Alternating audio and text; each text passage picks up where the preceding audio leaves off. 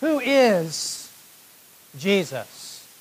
This life, this man that we've been studying, who keeps using this phrase, I am. We finally see Jesus in John chapter 10 and verse 36 with the concluding remark, I am the Son of God. What do we know about this Jesus? What do we know about this Joshua, if you will? The variant name of Jesus, He who saves.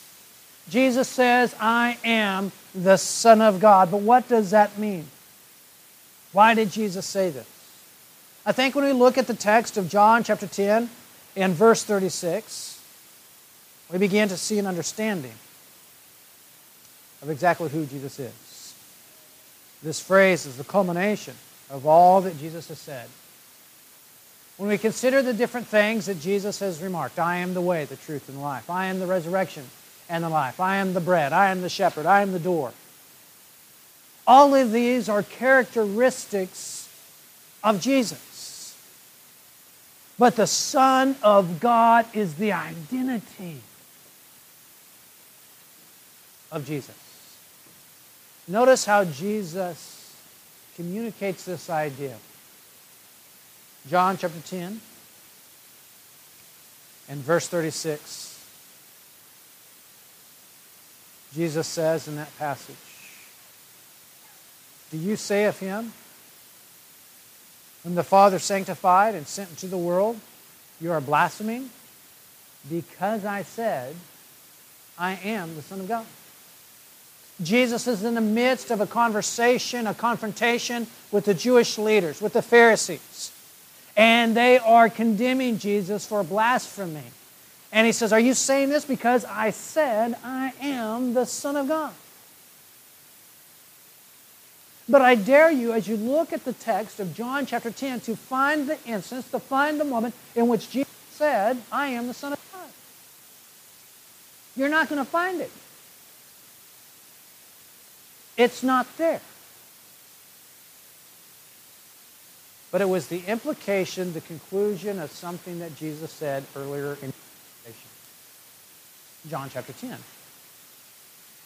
and verse 30. Notice what's happening here. Jesus said simply in that verse, I and the Father are one. If we back up a little bit in the context, verse 22 tells us at that time the feast of dedication took place at Jerusalem. It was winter. And Jesus was walking in the temple in the portico of Solomon. The Jews gathered around him and were saying to him, How long will you keep us in suspense? If you are the Christ, tell us plainly. The Jews here is not a reference to the Jews broadly or to the Jewish people. John often uses that phrase, the Jews, to refer to the non believing Jewish leaders, the Pharisees, the priests. And, and, and that's how John uses that phrase. And so here's Jesus. Imagine what's going on here. He's in the portico of Solomon. That means the porch on the west side, if my memory strikes correctly, of the temple.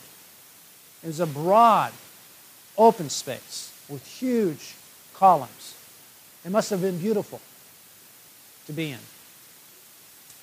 But Jesus is in this big, open, public place, and the Jewish leaders see Jesus there. They rush to him.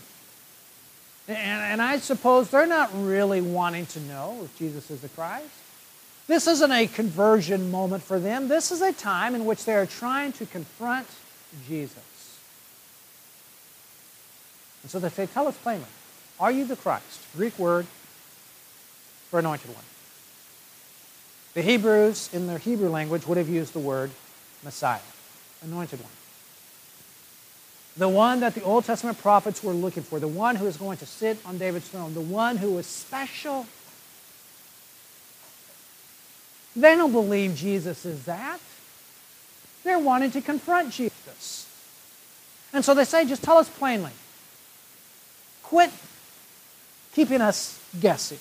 Well, Jesus hadn't been keeping them guessing. It was plain by his ministry, his works, his actions, his teachings, that that's who Jesus was claiming to be. That's who he was recognized as being. But here they are. They're saying, Tell us plainly, are you the Christ or not? Verse 25. Jesus answered them, I told you, and you do not believe. The works that I do in my Father's name, these testify to me. There's no reason for you guys to be guessing. This is what I've been teaching.